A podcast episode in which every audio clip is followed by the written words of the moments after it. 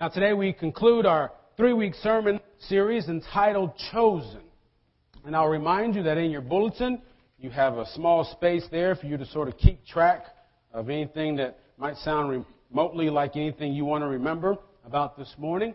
And then also at the very bottom there, after you've heard everything I have to say, me and my big mouth, give that a read there. And this gives you a way to connect what we talk about here on Sunday morning to everything else you do from Monday to Saturday. So I'll give you that as a way of reminder. But if you were here two weeks ago, you remember that we looked at the calling of the prophet Jeremiah, and we considered that Jeremiah was chosen by God to do God's work, particularly to be a prophet to the nations.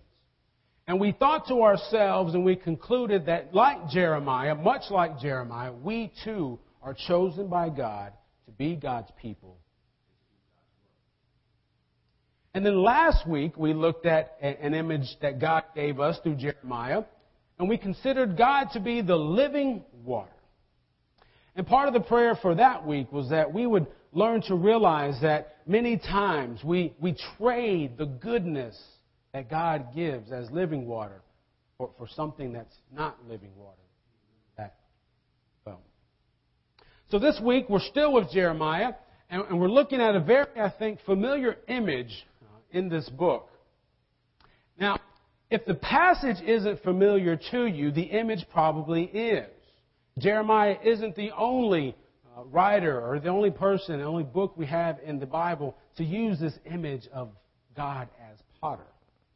And part of what that tells me is, you know, when something's good, stick with it.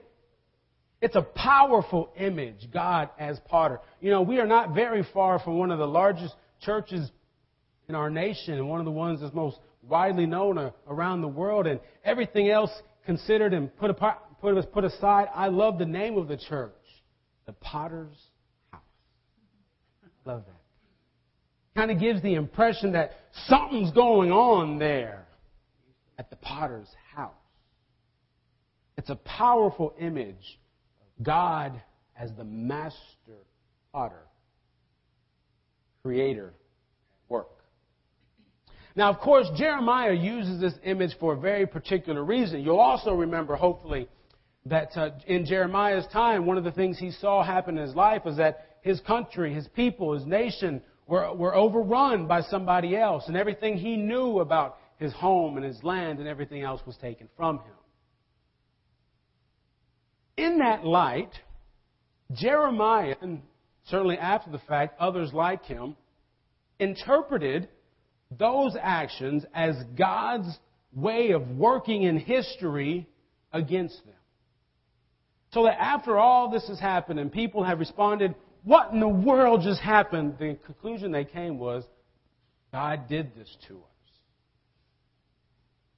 Now, of course, God didn't do this for just any old reason, right? According to Jeremiah and other prophets, the people have turned their backs towards God. And they didn't just say, oh, God, well, we don't believe you're a God anymore. We don't believe in any God anymore. No, what they did is they turned their back on God and went to another God. And because of that, according to Jeremiah and other biblical writers, God condemned them punished them. Now, that brings up serious questions for us about evil and suffering and punishment today.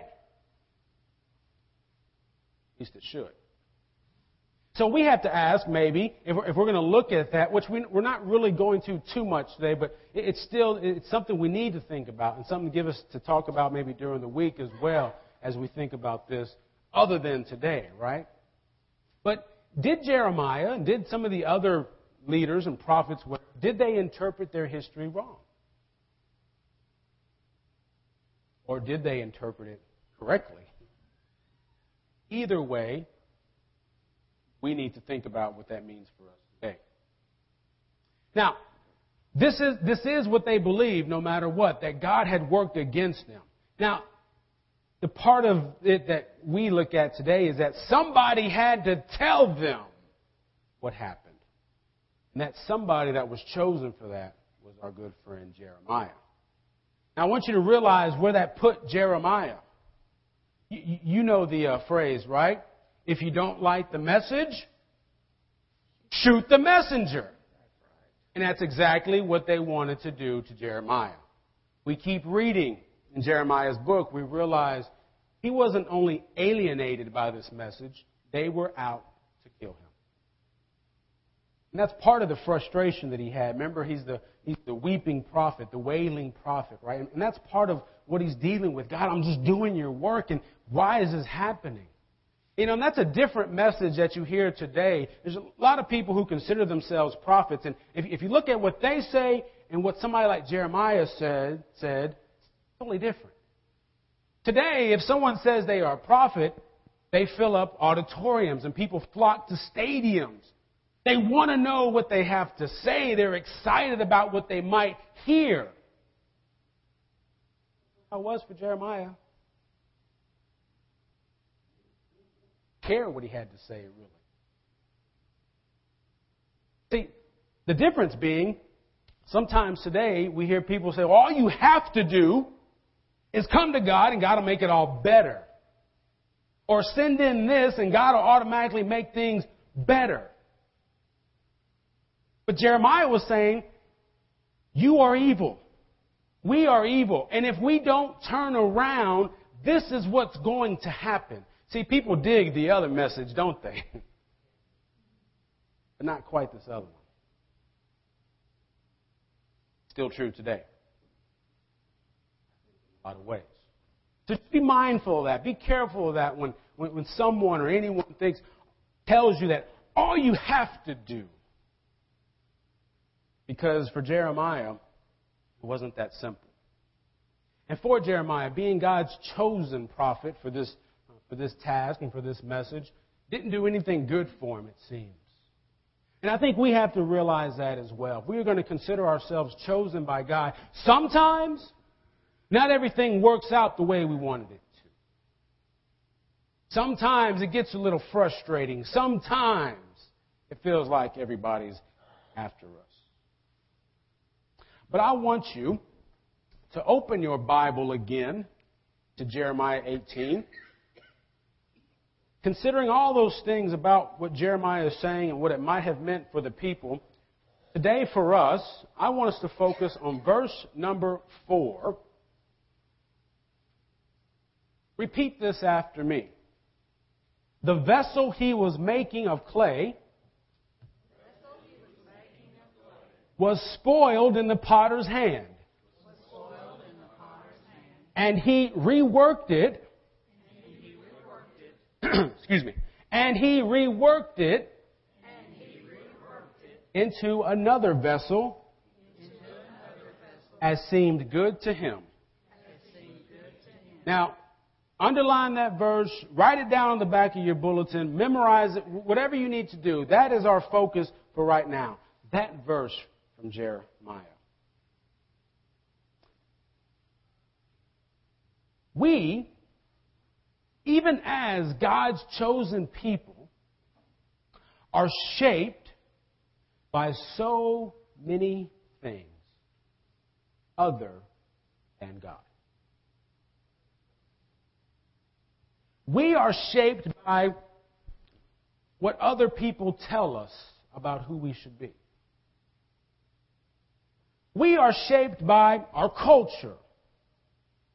We are shaped by other people's attitudes. We are shaped by circumstances. We are shaped by things going on in other places of the world. We are shaped by so many other things other than God even as God's chosen. Now, if you don't believe me, consider this. Because we are shaped by other things other than God, it makes perfect sense for us to say, you know what? I'm going to punch somebody in their other cheek instead of turning my other cheek.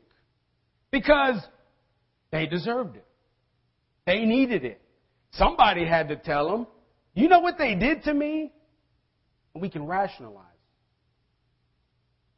Or we're shaped by other things when we realize, you know, we'll give somebody two, three extra dollars because they did a good job bringing us our food. Instead of getting up off our blessed assurance and making sure that other people who don't have food get it, even though it may take a few extra dollars. Or how about this? We understand, and it's just common knowledge, we get so excited, we're more excited about next Sunday. The very first game of the, of the season. Preseason, we're past that. But we'll get so much more excited about that game than we will about what we are going to celebrate here Sunday morning. People will talk about the game more than they will talk about Christ's work. So don't try to convince me that we haven't been shaped by other things. Because other things have shaped us. Now remind me the two things in Jeremiah in verse 4 here. Remind me of the two things that happened. Something happened to the clay at first. What was it? The clay was spoiled. And then what happened to the clay? They reworked it. Reworked it. Some of your translations will say shaped it. Now think about that. I'm sure there's a technical reason or whatever for people who are potters, potterers. Which one? Otters, right? I'm sure when, when, when the clay spoils, that means something in particular. But when I hear that word, I think of going to the refrigerator, getting that gallon of milk, and finding out it's spoiled. Now, what's the first thing you do when you find out it's spoiled? Ooh, ooh, Lord, who did that? Then what do you do? Now, last week, we pretty much concluded that all of us, when we come across something that's worthless, we throw it out too. And this week, I think we can pretty much guarantee that if anything's spoiled in our refrigerator, or on our counters, we're going to throw it out as well. Not potter. Clay was spoiled. Potter didn't throw the clay out. Potter just. Friends, you and I are shaped by so many other things other than God. What I think we need to realize is what happens when we do that. You see, I was proud of myself. I did these things myself, y'all. Okay? Now, first I'm looking at this one, I'm thinking, what in the world was I thinking at all? The, the edges aren't straight. I thought they looked good. It's got, you can't tell. It looks like it has a bad case of cellulite or something. It's just, it's not very pretty, this thing right here. I don't even know why I keep it. But then some things are a little bit more deceiving.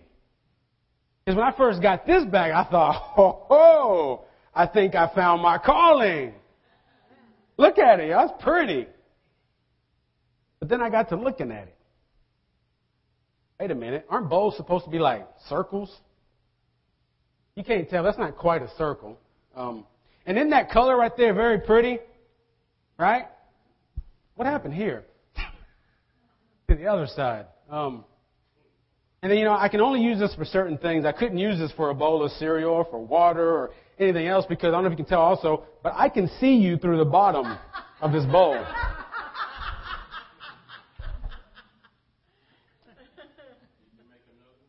no, I didn't. but this is what happens when other things besides God shape us. Sometimes it's very evident how ugly it is. But then other times it can be kind of deceiving. It's not until we really look at what we or what somebody else has created for us realize it's not real good.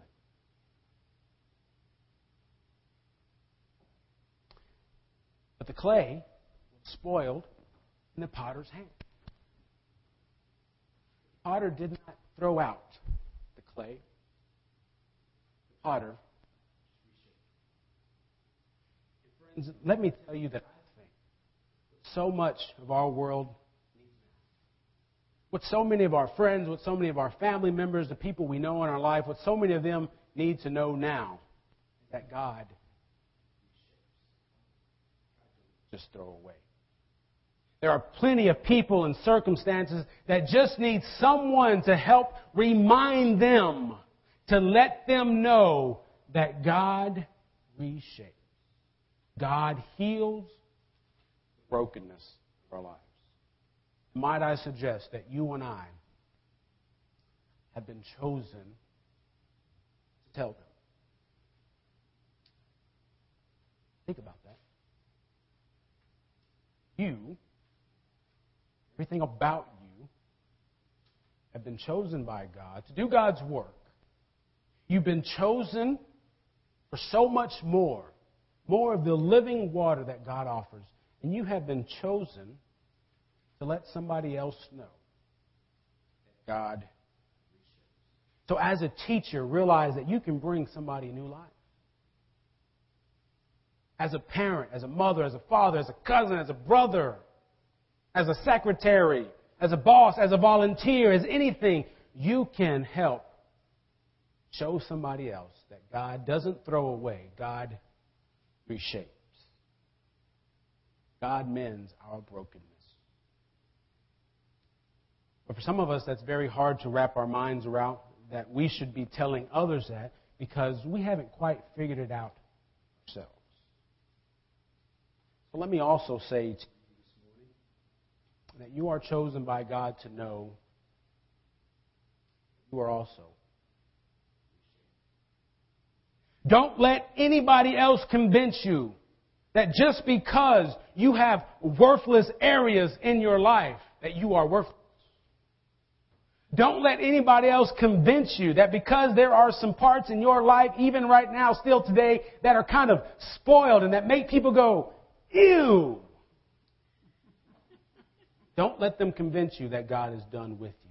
Because the good news, friends, God is not done with us. You have to realize